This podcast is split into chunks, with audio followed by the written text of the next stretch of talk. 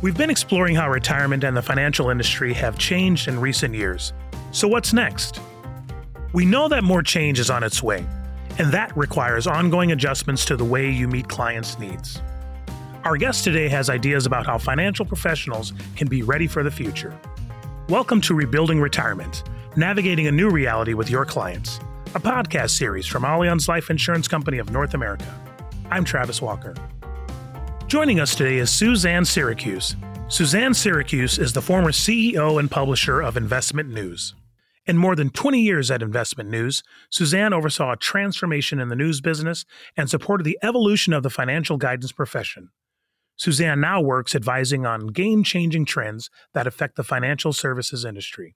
So today, we're going to talk with Suzanne about the ways financial guidance has changed, how financial professionals can grow their business right now, and her predictions for what the industry will look like in the future. I'm so excited to hear what's on Suzanne's mind. Suzanne, welcome to Rebuilding Retirement. Thanks for having me on, Travis. If you don't mind, I think I'm going to dive right on in and talk about uh, how you got into the business as an observer of financial services and then working for publications covering the industry. And in that time, what are some of the biggest changes or trends that you feel have affected wealth management industry, advisors, and how they work with clients? Sure, I love this question.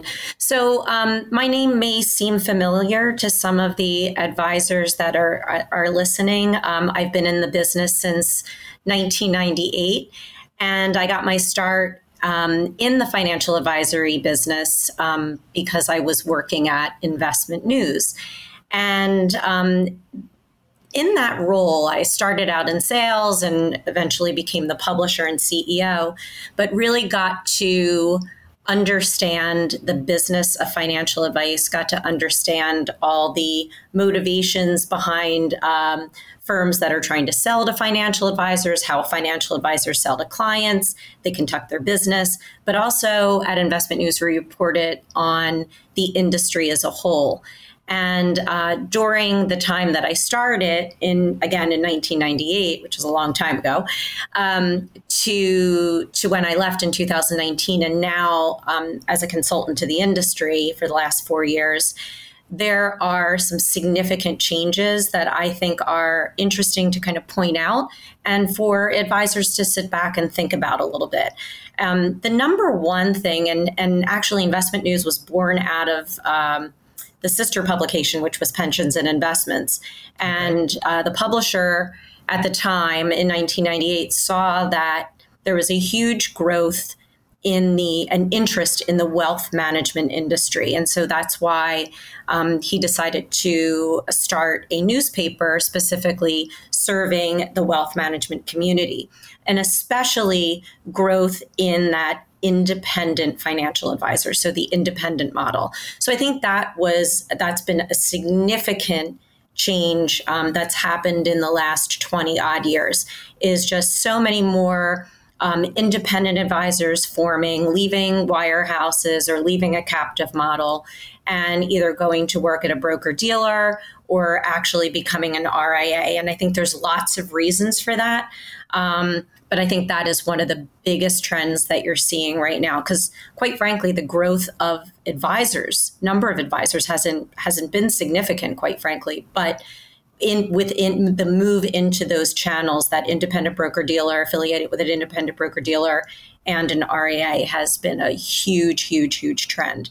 Um, another trend that I see is the entry of more uh, investment options. So again, when we first started in investment news, mostly stocks, bonds, and of course um, mutual funds. Um, and I remember going to the Investment Company Institute conference, which which was a huge mutual fund conference. You probably go to it now, Travis, and um, and there was just starting to be ETFs starting to come into the equation. They had gotcha. such much lower flows into that into those products, but obviously became a huge part of the investment spectrum that advisors are using. Um, also, too, in, in terms of investment options, much more transparent retirement income products that have really been developed for RIAs and the independent advisor, especially those that are operate on more of a fee based um, structure in, in the way that they're compensated. So I think that that's been another huge trend is just this um, access to all of these additional investment options that advisors can recommend to their clients based on the advisor's model and based on the client's need. Um, again, there's been a lot of alternative investments that are also been launched that were uh, traditionally for, I would say, more institutional investors that are now readily accessible to uh, advisors to their clients. So I think that entry of more investment options is is another key one. Um, the change in services delivered, you know, really uh, justified by co- the client's demands, right? So there's been a real shift from using more of a transactional approach and a more investment focused approach to an advice centric focus um, with with you know all kinds of advanced planning solutions out there, with advisors being challenged by their clients to not just provide investment advice, but actually to provide um, a whole litany of different types of advice that can go from tax, insurance, estate, sure. um, long-term care, uh, etc. So I think uh, you know, in, and I'll share my story too about how I work with my fi- financial advisor in a little bit. But the this this real more holistic approach to advising clients and what they need um, is really, I would say, probably one of the biggest trends that I've seen over the last, you know, 20 years. Um, and also, too, the way that, and I, I kind of mentioned this uh, in in my answer around uh, the growth of the independent model, but also the way that advisors are compensated. So again, when I first started back in 1998, very very much many of the financial advisors were utilizing more of a commission based approach. Okay. And we're seeing that shift to go to fee based, right. um, fee only. And now there are subscription models where you can, a client can basically sign on for a set monthly fee with an advisor. And then there's also fee for service. And again, these are designed more for, I would say, newer investors that maybe don't have that assets under management um, level to sure. Garner an advisor's attention.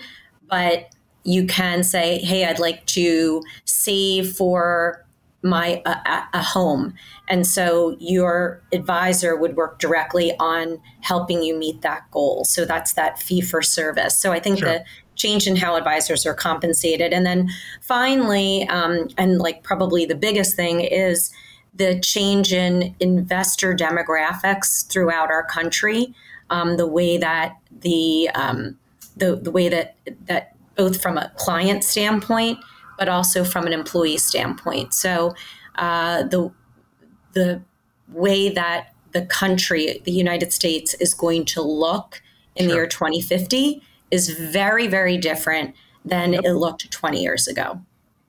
Oh, of course. I mean, I've I've seen plenty of studies and numbers that support that, and then people trying to kind of transform their practice in order to uh, support that into the future. And with that advice centric focus, uh, well, coming into focus. So, um, wow, you covered a lot of ground there, and I imagine you would because you've been at it since, and I think you may have said this, 1998.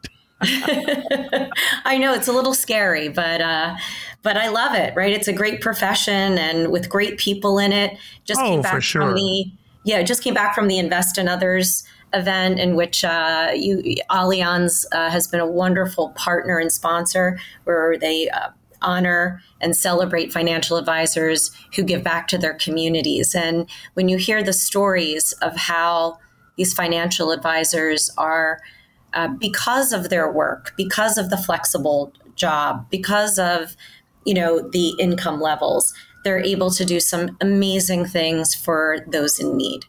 Yes, absolutely. You and I have talked in the past uh, about kind of meeting those those clients where they are. I know that you mentioned uh, investment news, and you didn't gloss over that. You went in depth, which is great because um, that is a huge thing. Obviously, I mean, you hear that name, and it you know reverberates throughout the industry. So, when you were leading investment news as CEO and publisher, the news business was going through a huge transformation and its overall business model, including moving from more print centric to digital. Um, what did you learn in that experience that can help financial professionals as their industry is changing?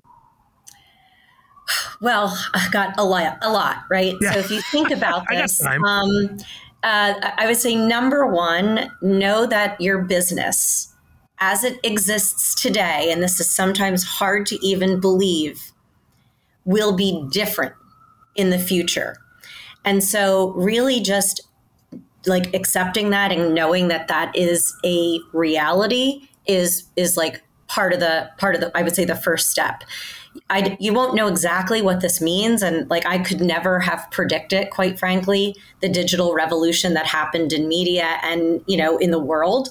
Um, sure. But the only thing that is for sure is that things are constantly changing. So be open and ready. And uh, like I'll give you an example of how our revenue model changed, right? Okay. So when I started again, 1998, I keep saying that that uh, date, 100% of our revenues. Not this is by the way, this is not a smart business decision. 100% of our revenues were print advertising or print subscriptions or print reprints. They were all really? print centric, 100%. Right. Okay. We didn't have a website when I first started. So um, when I left in 2019, which was four years ago, sure. the majority of our revenue was coming from digital, was coming from digital advertising, email sends, webinars, custom content that lived on the website, video, and digital subscriptions, followed by then events. So we went from one event in 2006 to 15 in 2019. Okay, that's benchmarking growth. and custom research offerings, which um, we had acquired the Moss Adams benchmarking study. That was a, a way that I was diversifying our revenue stream gotcha. based on seeing what was happening in in the industry, and and again that that trend to independent advice because those benchmarking studies are really focused on the independent model. Um, and print was down to thirty percent of our oh. revenue model.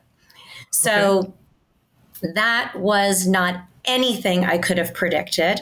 Um, but I will tell you, like, just being very, I would say, flexible and open and understanding that we needed to be creative in how we went about our business. So, again, I would just say number one, like know your business as it exists today will not look the same in a few years from now, right. maybe even sooner. Don't rely on one source of revenue or one type of anything in your offering because that is a recipe for disaster. Luckily, we were able to uh, pivot pretty quickly. Yep. Um, your team is your most important asset. That is another huge lesson that I learned from from running the business and and working with just some of the most talented people in the business. Right. Um, they really will help you execute on your vision and you know best serve your clients. Um, another thing I would say and suggest is like constantly be learning. Um, just because you've mastered one skill, you should always be curious about new things that you're not as um, good at, quite frankly. Right. Invest in yourself, get training for key areas that you may need more help with mastering. That could be leadership skill training, that could be how to hire the best talent, that could be being proficient in social media or digital marketing. But those things I would say is just always be learning because you don't know what's going to happen. You, we don't know what's next. Um, and then finally, I do believe that a lot of success comes to how you respond to change. Oh. And they could, you know, you need to have the right attitude.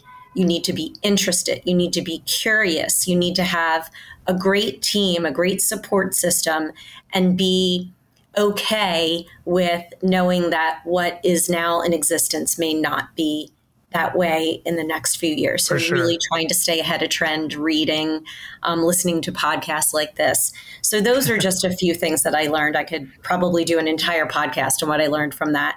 Um, no, absolutely. Experience. I, um, and you and I have been in think tanks together, and you know something that's always emerged out of that for me is the message that you know, you get people that want a cultural fit, but you also need a cultural addition, right? Someone that knows something you don't know. So part of that curiosity, part of that learning, is uh, bringing in diversity of thought and talent, people with fresh ideas and perspectives that uh, differ from yours, so they can add to a culture, not simply fit into it. Uh, Hundred percent, and back to that, you know, investor demographic changing and actually the country demographic changing. Yep. So if you are looking to serve um, diverse client base um, or attract diverse team members to your organization or to your practice, you need to be thinking about that. And the best way to do that is make sure that you're either employing um, diverse talent and so that you know how to best serve um, diverse clients. No, absolutely. So seems like you've seen it all and done it all, uh, because after all, you did start working in this uh, profession in your 20s, which is much earlier than many. How has that experience working with a financial professional changed since then? Yeah, so great question. And um, I actually started my career working in Philadelphia, which is where I'm from. And I was working at the Philadelphia Business Journal. I was in my 20s.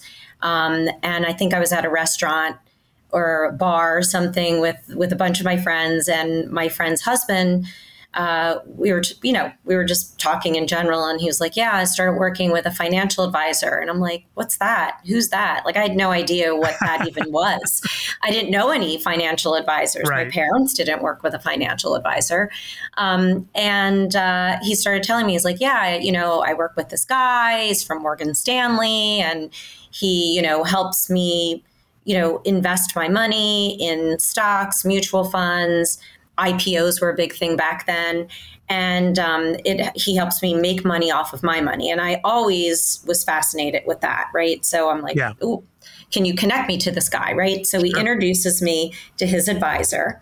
And um, and that's how that's how I got um, into or uh, acclimated into the financial advice industry is actually having my own advisor first. Gotcha. At, you know, and and at the time, he was very, very, very focused on investments and returns. Um, very much on like mutual funds, um, some stocks, and as I mentioned, I really loved IPOs. They were like really big back then, like how to sure. get in on something at, in the beginning. Um, and then when I started working at Investment News and learning about financial advisors and their business, um, I became a little bit more savvy, I would say, in what else an advisor should be doing for you. And I was referred to my current advisor, um, who's been just amazing. I've been with her for over 20 years. Um, uh, through another advisor in our industry said you you should work with this person. Okay. Um, so so you know my re, my interaction with advisors went originally from like portfolio management which she still does obviously. Um, but she has assisted in so many facets of my life. That's why like i fully understand and advocate for a holistic financial planning approach because i see what she's done and how she's helped me and my husband. So like she helped us in determining buying a second home right? Mm-hmm. did we have enough that we could do that, right?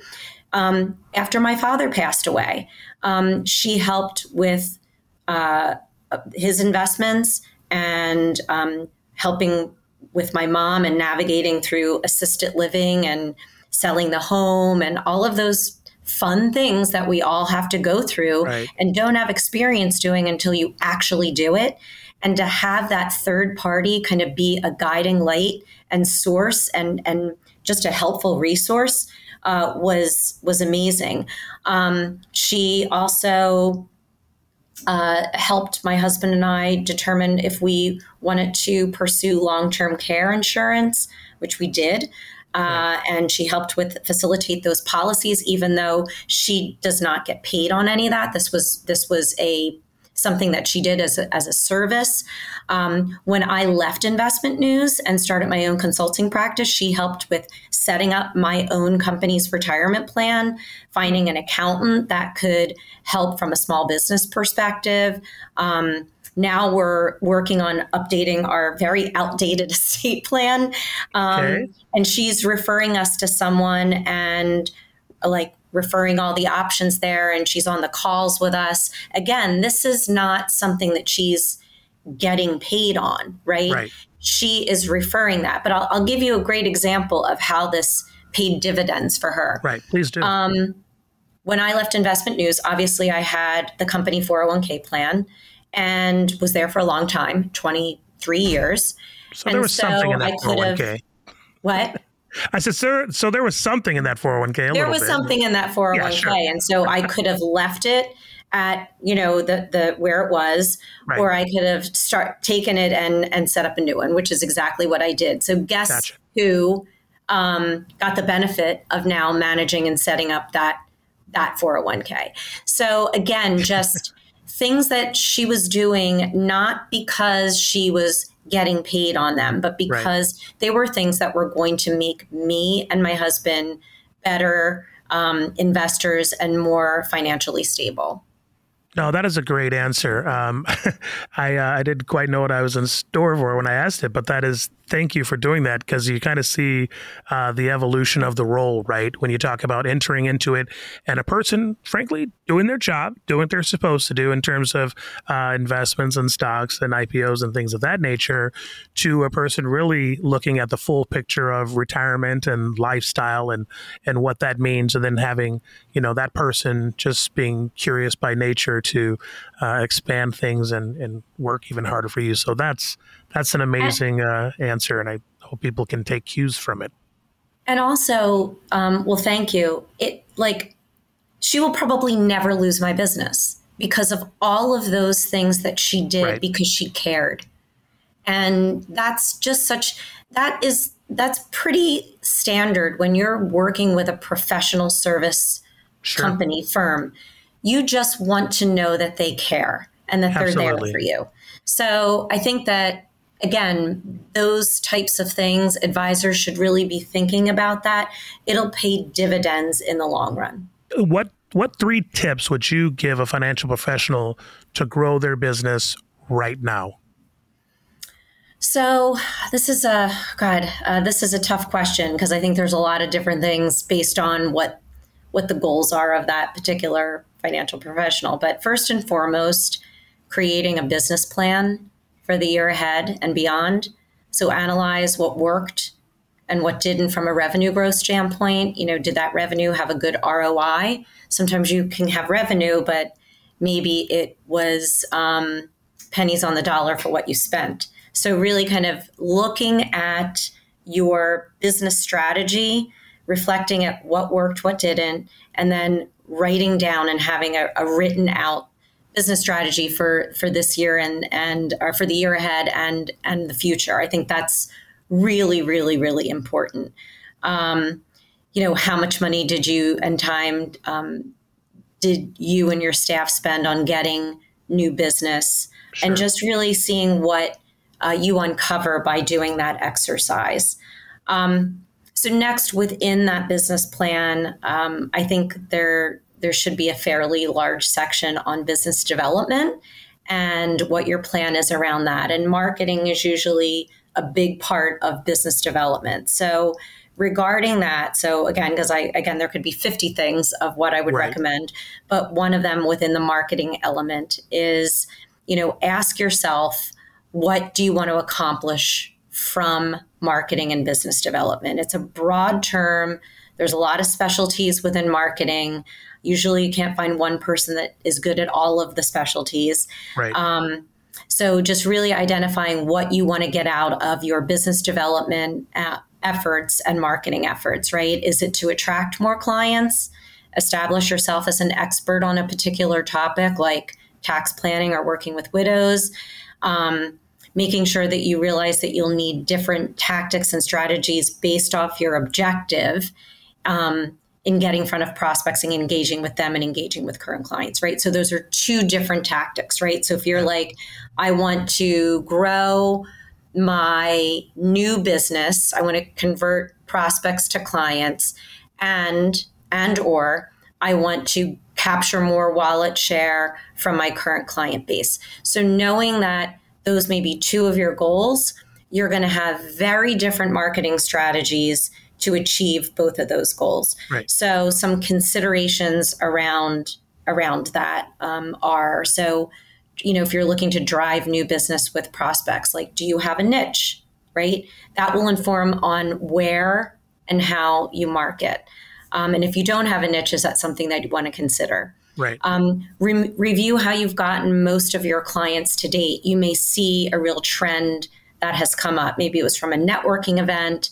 Um, a client referral, a relationship with a center of influence, but really like kind of go through that process to see where you've where you actually are getting your business from. And if you uncover that maybe 90% of your business is coming from, you know, social media or um, going to a chamber event or referrals or because you're really involved in, um, you know, uh, uh, uh, an animal rescue group, whatever it would be, like yeah. really understanding that first before you embark on a marketing strategy. Um, is social media marketing right for you? I mean, y- there's so much conversation around social media, just making sure that it's the right thing for you and that you are starting to learn a little bit more about it, I think is important.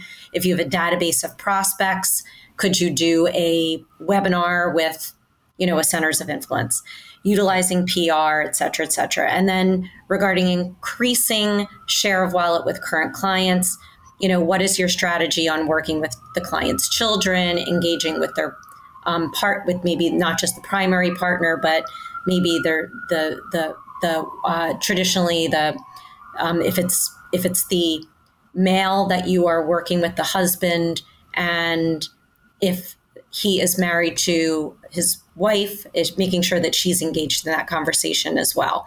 Yeah. And then I think third is understanding the changing demographics of the country, what Gen Z is looking for is right. very, very different than what your baby boomer clients are looking for in an say. advisor. Right. So there's a it's really like setting your business up to serve the client of the future you have to understand a little bit about the client of the future and how vastly different they are than even gen x absolutely and um, that also again requires are you is your team reflective of the changing investor demographics? For sure. Is your culture an inclusive one? Um, is your website uh, that which is really like kind of the, the first place somebody finds you, right? Digitally. Oh, yeah. um, is your website um, indicate the type of firm that you are from more of a personal nature. People want to know you and they want authenticity. So, again, some of this stuff is very different than the way that maybe how a financial professional originally started in the business yeah. and maybe even how their business is set up now. What do you see as the next waves of change for financial professionals in the industry and what trends should uh, they be following and like what'll soon be table stakes instead of cutting edge?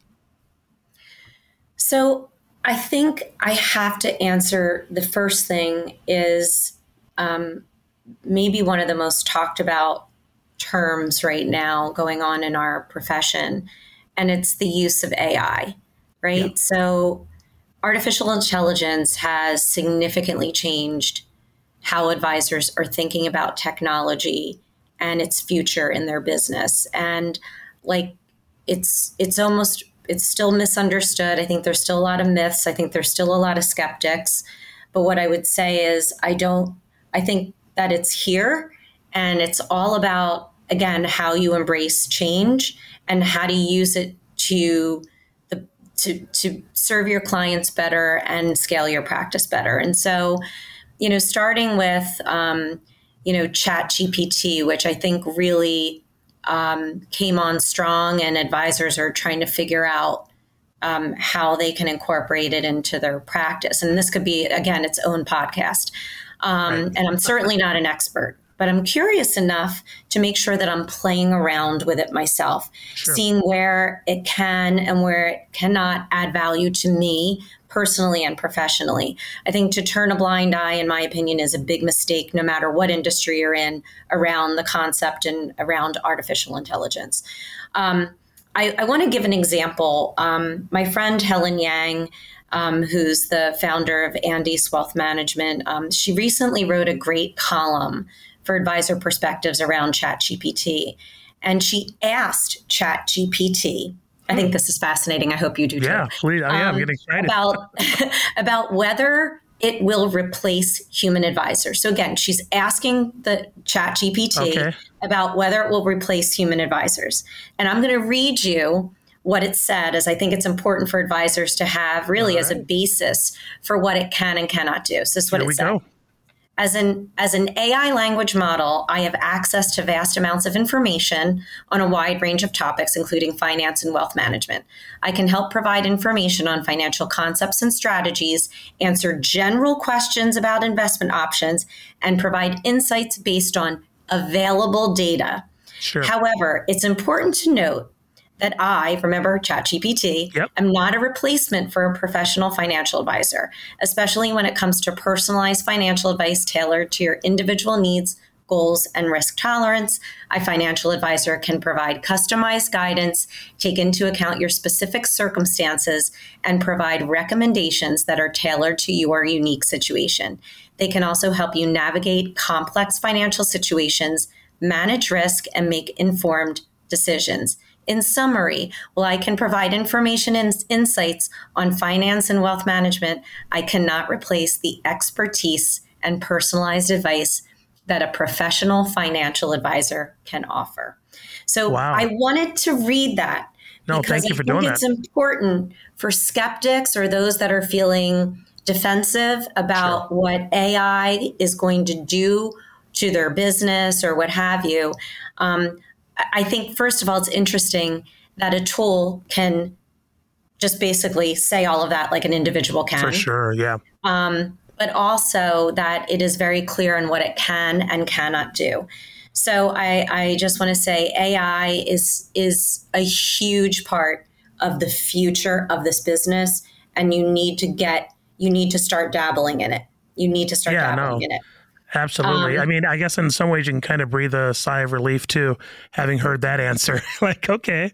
exactly. And I, and I, and I, yeah, and I think it's just interesting, but I think just, again, I said it in um, another answer I gave, but like, be curious. Yes. Be curious because this is not going away. Um, I think second, and kind of adding to the AI um, trend is just technology in general, right? So uh, there are some really great tools out there that are in market that are utilizing AI in wealth management, and um, you know what? So what kind of services are they providing, and how and why can an advisor access those tools? So. Right. Based on a lot of recent studies about what clients want from their advisors and aren't getting, right? So this is all documented. There's been several studies about this. Estate yep. planning guidance tops the charts. Okay. So there's a couple of firms that can help in that way. So FP Alpha is um, was started by a financial advisor, Andrew Altfest, and it basically um, reads client documents like taxes, wills, trusts, insurance policies, summarizes some data points, and um, identifies planning insights. And so, you know, if you think about it, just reading a tax return or reading a, a healthcare derivative, whatever it may be, would take hours, 10 hours. Yeah. Um, with this tool, it essentially like I don't know how it all works, but like scans it and uploads it.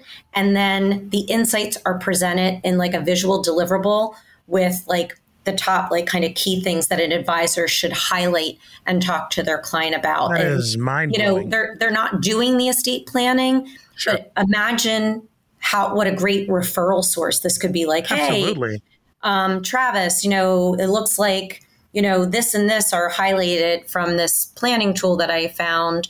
And I think maybe we should call your estate planner and just make sure that all of your documents are updated based on some new legislation that's coming down the pike. Right. That, again, you're being proactive as an advisor, um, you're saving time, and you you will have a client for life if you can really uncover some some planning gaps. So right. Imagine not not implementing those things and then going up against someone who is using those tools and has like you know that arrow in their quiver. It's exactly. There's, definitely there's an advantage for the person that's curious and uh, using that kind of technology. A hundred percent. And there are there's so many um, technologies that are out there actually so many that it's confusing to advisors. So again i think that there are plenty of consultants out there that you can go to. There's lots of reading that you can that you can um, source. But you know, there's another one called Alphathena, which delivers AI powered custom indexing to help advisors. Um, you know, provide personalized investing solutions. It was the winner of the Morningstar FinTech Showcase this year. Wealth.com is another estate planning tool.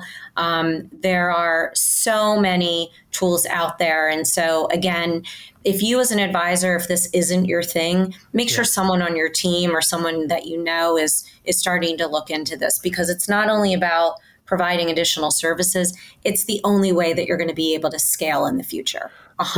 Right. Yeah. So I say having having that addition versus that fit, right? So if you have someone that's bringing something else to the table, I, I think this will fit nicely into this this next question. When we think about the technology and kind of what we just went over, you know, when you think about offering financial guidance for retirement, um, thinking about what business will look like in the future, or even further down the road, and then what will change beyond technology. How will financial professionals connect with the investors of the future? Yeah, I think that, um, you know, we've already seen it with, you know, I think COVID escalated this trend for um, being able to do business without being in person. And. I'm not saying that you will never meet with a client in person, but I can tell you personally, I live in the same state as my financial advisor, and I prefer to do all meetings via Zoom. Um, so I think the way that advisors are going to be working with clients of the future is definitely there's going to be a whole other um, you know this this whole virtual aspect and what that's going to do too it's it's going to allow the advisor maybe you don't need as large an office space as you currently have that's one of the other than people that's the second largest expense in an advisor's practice real estate mm. costs. So if you yeah. are to eliminate that or significantly reduce that, think about what you could be spending using that money for from an investment standpoint. Right. Um, again, from a digital marketing standpoint, I think you know keeping your clients engaged, your current clients uh, engaged. How do you um, how do you use them as referral sources through digital marketing? So I think digital marketing will continue to be um, a huge trend in how you also do business and communicate with clients and clients of the future. Um, but again, they really want that holistic advice, and I feel like you know that's that's kind of the number one thing I think that right. that advisors are, are really going to have to drill down into.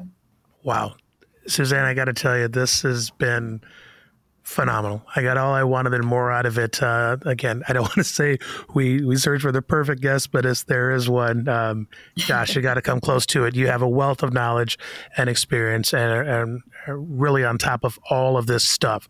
Um, so live from New York, and we know that that was happening as we heard sirens in your busy city. Just have a final question that we ask all of our guests. Final two, um, one, and then you can end it by telling us if they enjoy this conversation where they can find you online. But I want to know what does your ideal day look like in retirement? Gosh, this is so hard because I like I like change. Um, I would say, you know, at my house by the beach with my cats and my husband, um, working part time. I don't think I'll ever fully not sure. work or retire, and I think that's the redefinition of retirement, right? Like yeah. nobody is people are living longer, so are you really retiring or are you just taking a different um, approach to your work? Um, yeah. So I would say still getting, still have my hands in a lot of things in our industry because I love it. Yeah. And, um, but also just a little bit, you know, a little bit more mellow, definitely by a beach, definitely with my husband and my cats and my friends. oh, that's awesome. What's the best thing you have done or are doing to make sure you can achieve that vision for your retirement? Do you already have the house on the beach? um, uh, the house on the beach. Well, we have a house. It's not on the beach. It's near right. the beach, um, but we are renovating it. I think always making sure that you don't live beyond your means, but that you take the time to enjoy the money that you're that you're working so hard to earn. Yeah. And I think that's always the dilemma. How do I save enough to be comfortable and not outlive my money with how can I enjoy my time now because you never know what's going to happen tomorrow. So uh, right. I, I'm a big believer in taking vacations. And if you see something you absolutely love and you do have the money to, to, to afford it, get it for yourself. Don't don't be um, don't be penny wise and pound foolish, but also know that there's that fine line that that an advisor can help you with in terms of um, in terms of understanding uh, not overspending, but right. also not keeping your money so tight that you don't enjoy life. Sure. Yeah, finding that balance. Well, your passion is evident, so I don't uh, anticipate you'll be slowing down and certainly won't be going away entirely. For listeners who have enjoyed today's conversation, where can they find you online? So, uh, well, I'm on LinkedIn. Um, you can find me there. I have a podcast with wealthmanagement.com called Focused on the Future. Um, I do a lot um, with uh, the various media organizations, but also work with a lot of um, companies in the space. So you can see me speaking at a lot of uh, industry conferences. Okay. And my website is suzannesiracuse.com. If you want to get a hold of me, have any questions, also DM me on LinkedIn. Well, I gotta say, you're uh, you're better than the best. This has been an absolute pleasure, and I really appreciate the time you gave us here today. Oh my gosh, it was so great to be here. Thank you so much for having me on. I appreciate it. So, what we learned from Suzanne is that financial professionals will need to be ready to adapt to change as it comes. Yes, we've experienced significant shifts in the wealth management industry, but new challenges, trends, and needs will continue to emerge. And you'll need to be ready to adjust to those too. Thanks for listening to Rebuilding Retirement. I'm Travis Walker.